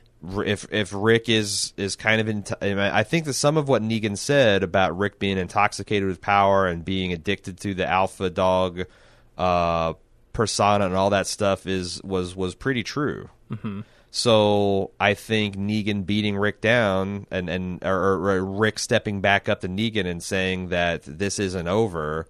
Um, I don't know. Maybe he was trying to call Negan's bluff. Maybe he wasn't thinking. I felt like it was within Rick's character to still cling to this bravado that's worked so well for him and this f- f- uh, Yeah, this, this I- I unshakable agree. feeling that they that they they can't lose. So like I guess I don't know. It never even occurred to me to criticize the fact that Rick would come and say, "I'm going to kill you," because also he's counting like no, I uh, right, but it but it feels like a mistake as someone who just Of course. killed more people Of for course. for someone stepping out of line just did exactly what he said he was going to do.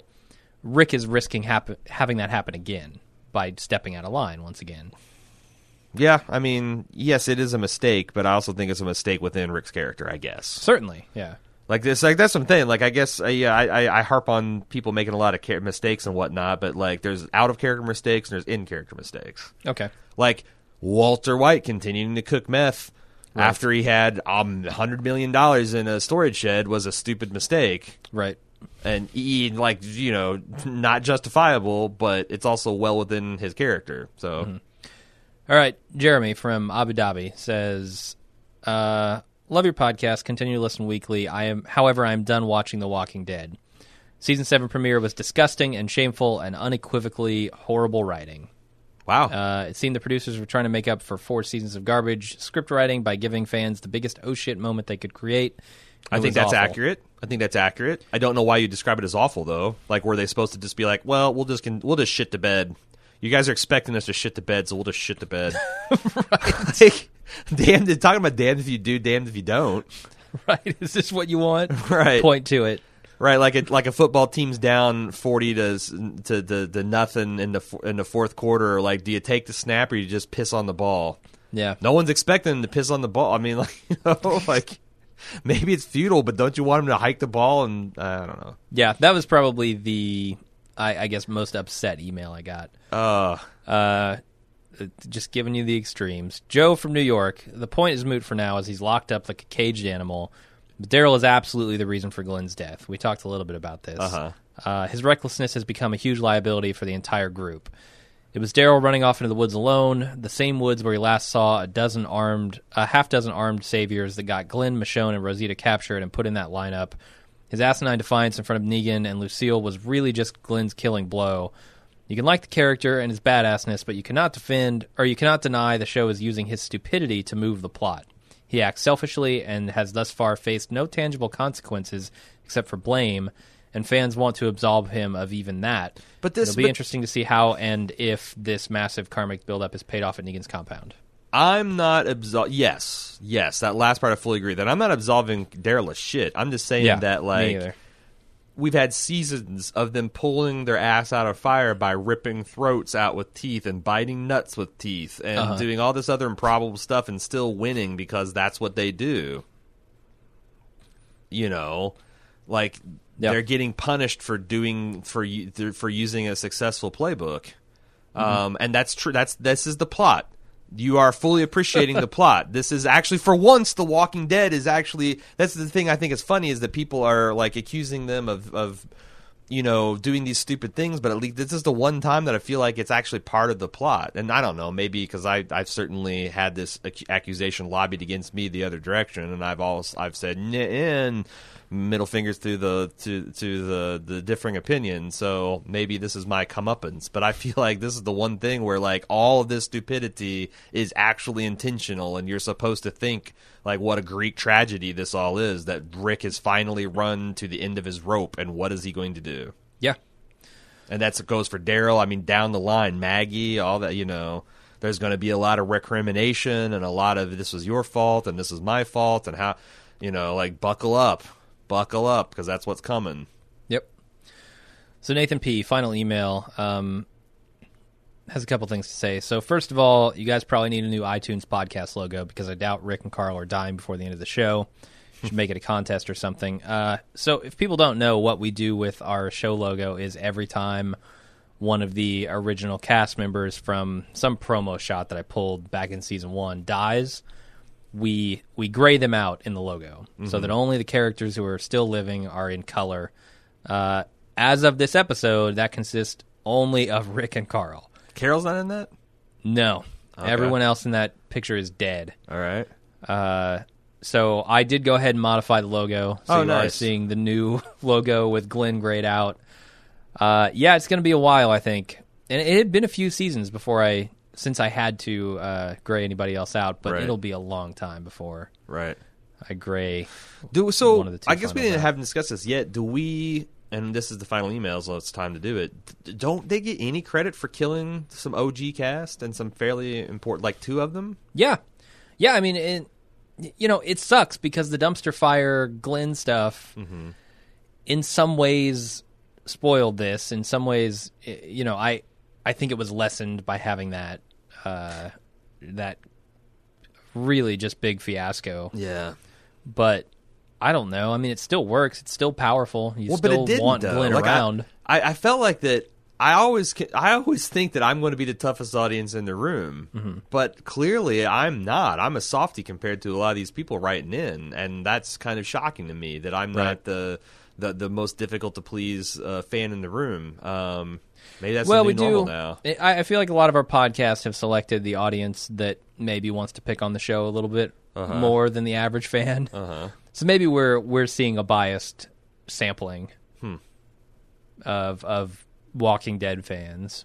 I'm sure there are many many people out there who Oh yeah, like appreciated like, this much more than our particular. But it does seem like did. that our like uh back when I was doing feedback anyway that like so well that's not even true. Um by the end of last season I felt like our takes and like what Reddit was thinking and like what the forums were thinking and some of the other show communities were thinking were kind of one to one. Um and like that the big mishandling of the dumpster the dumpster fiasco and the thing had kind of all brought we are all kind of like uh, hate watching The Walking Dead because I when I got and I read because you know I'm not reading the feedback now because you're doing that, but when I was reading Reddit, like it seemed like near universal acclaim with the asterisks of everyone saying. As good as this was, it would have been that much better had they not fucked up the end of last season. right. And to hear people not even like even giving them that much credit, is, I guess, is kind of uh, surprising to me. Okay. But and also it's like I maybe they're just uh, um I don't know because like if they you know if next week this is going to be a two episode arc of of of uh, or um, Carol and Morgan walking through the woods and like Yeah. that stuff needs to happen but like if it's just all about that and we go away from this reaction I'm going to be right back to like oh my god they're back to squandering opportunities so right. yeah, maybe I'm being.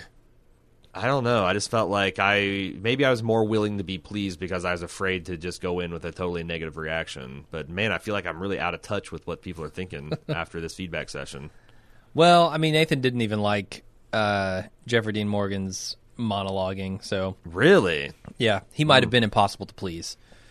Uh, he says we've waited this long for Negan to show up, and now we just want him to shut up. I don't know if I agree with that. I think Jeffrey Dean yeah, I Morgan thought was he's- the best part of the episode. I episode. thought he's magnetic. yeah. Uh, He's terrifying and yet somehow cool. And here's some good stuff, and I feel like this is universally praised. Uh, uh, praised section of the episode. He says that that said, I felt more attached to Carl's arm than with either of their deaths. That was tense, if not slightly redundant. I would have thought Rick might have felt a little broken after losing his best friend and moral compass, but alas, it's due to his son that he submits. I think I was even more attached to Carl's arm than Carl was. yeah, Yeah. I'm with you. That was the most, by far, the most effective part of this episode. Also. Carl continu- Carl continuing to be a badass. Like, do it, Dad. Right. Like he was right? ready. He was ready understands to the take it. situation they're in. Yep, he was ready to be salamified. Yeah. Uh, so a, a couple of comments on the the two deaths. R.I.P. Abraham, I guess. Even though in total he's only scared his family to their deaths using a can of beans, rescued Eugene, a shitbird, helped Glenn find Maggie even though he didn't want to, dumped Rosita in the worst way possible, flirted with Sasha right in front of Rosita, and said a few lines and done a few crazy stunts. You will not be missed. R.I.P. Glenn, who has, and I shortened this list, it's still pretty long. Admittedly saved Rick, so that's a plus. Uh, fell in love with Maggie and become useless both with and without her. Agreed to being used as well bait. Got captured alongside Maggie, needing rescuing from the governor. Abandoned everyone for revenge right before the prison was attacked for the first time around. Talked about abandoning everyone in ear early season four just for Maggie. That includes abandoning Rick, who helped him on multiple occasions, got sick and once again had his life in danger, abandoned the death bus, led a fist bumper into the group, walked. That's the, the yeah. There's lots of lots The of true horror. A lot of really horrific crimes. The well well bait. Yeah. Uh, being chief among them. walked into a walker infested tunnel because Maggie led his team right into Cannibal City, took shitbird Nicholas under his wing, dumpster gate, uh, went off on the Get Daryl Back group despite knowingly leaving his pregnant wife back at home, get, got captured by the Saviors, and also getting Maggie knocked up and deciding to start a family while there is still danger in every direction. Glenn, you will not be missed. So Nathan, yeah, pretty it, laying down some harsh truths on both Abraham and Glenn. I feel like he might his, his selection of events might be a little biased toward uh, throwing shade, but I like it. Yeah, and that's the thing. Like, you know, uh, what I said up front is like I imagine like if if this was season six and they were doing this and not season seven because I feel like there's about a year, maybe year and a half's worth of just bullshit. Oh, ha- a year of prison for sure. Yeah. uh, yeah. Um, and then, like if we'd have been gotten there uh, a little bit quicker, and if there hadn't Mm-hmm. been so many missteps and so many fan jerk moments, um, boy, man, this show could have been so good, so good. And the fact that it's still capable of at least moving this this viewer Mm-hmm. um, is still kind of incredible. I think. All right, well that's it. Uh, if you want to, I have some spoil. I have some some spoiler things I want to talk about. Do we have any spoiler okay. emails? Yeah, we got we got one spoiler email I could Okay. do. Okay. Uh, if you want to get in touch with us and send your feedback in, you can do so at Walking Dead or Watching Dead at baldmove.com, either one. Also, if you're bailing on the show, uh, join us on we're, we're join us on Westworld. We're we're doing a, a podcast Right. called Watching Westworld. You can find it on iTunes and uh, on uh, baldmove.com. And it's an awesome show. It's great. Yeah. it's great. So uh, unequivocal recommendation. If you're if you're about to bail and you want something to watch on Sunday nights, join us on Watching Westworld. Yep, or you can go to the forums and talk to us at forums.baldmove.com. Uh, we're going to do some spoilers, but we're going to play a little music first. So, Also, the other thing is we will be back to our full schedule next week. Yeah. We will be doing a live watch on Sunday night. Um, I'm kind of glad we didn't do this one because it would have been a tough one to like crack jokes on, and right. at least for me. At least for me. Uh-huh. Uh, next week we'll be back. We'll we'll be back for a live watch. So at nine o'clock Eastern time, we will be simultaneously uh, watching the show, and you can use our. Uh, it's hard to explain uh, live watch technology if you're a Club Bald Move member to to watch along with us, and it's kind of like imagine it's like uh, live Mystery Science Theater 3000, Right. and you won't go too far wrong. All right, well, join us for that stuff. If you want spoilers, stay till after the music. If not, we will see you next week. And until then, I'm Jim. I'm Aaron. See ya.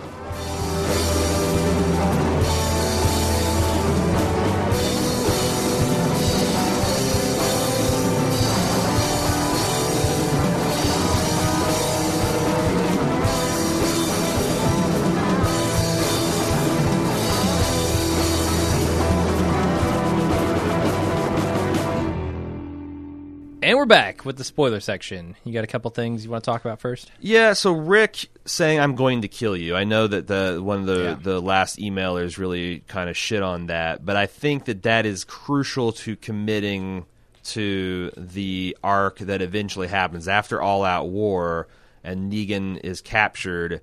Uh, Rick decides not to kill him, but actually does the Morgan esque, you know, make him a prisoner Ah, okay.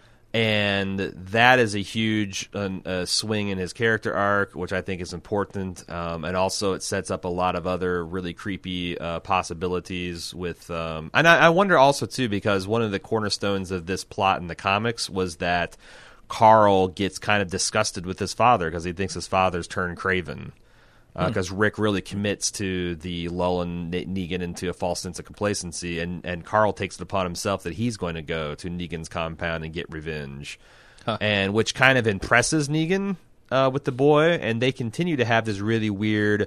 Uh, Hannibal Lecter, Agent Starling relationship where Carl sneaks down to the prison and talks to the, the increasingly bearded and long haired and uh, Manson like Negan Yeah. about the nature of the world and, and humanity. And those things are really super interesting. And I think Chandler Riggs is rounding into a character that's going to make that stuff really work.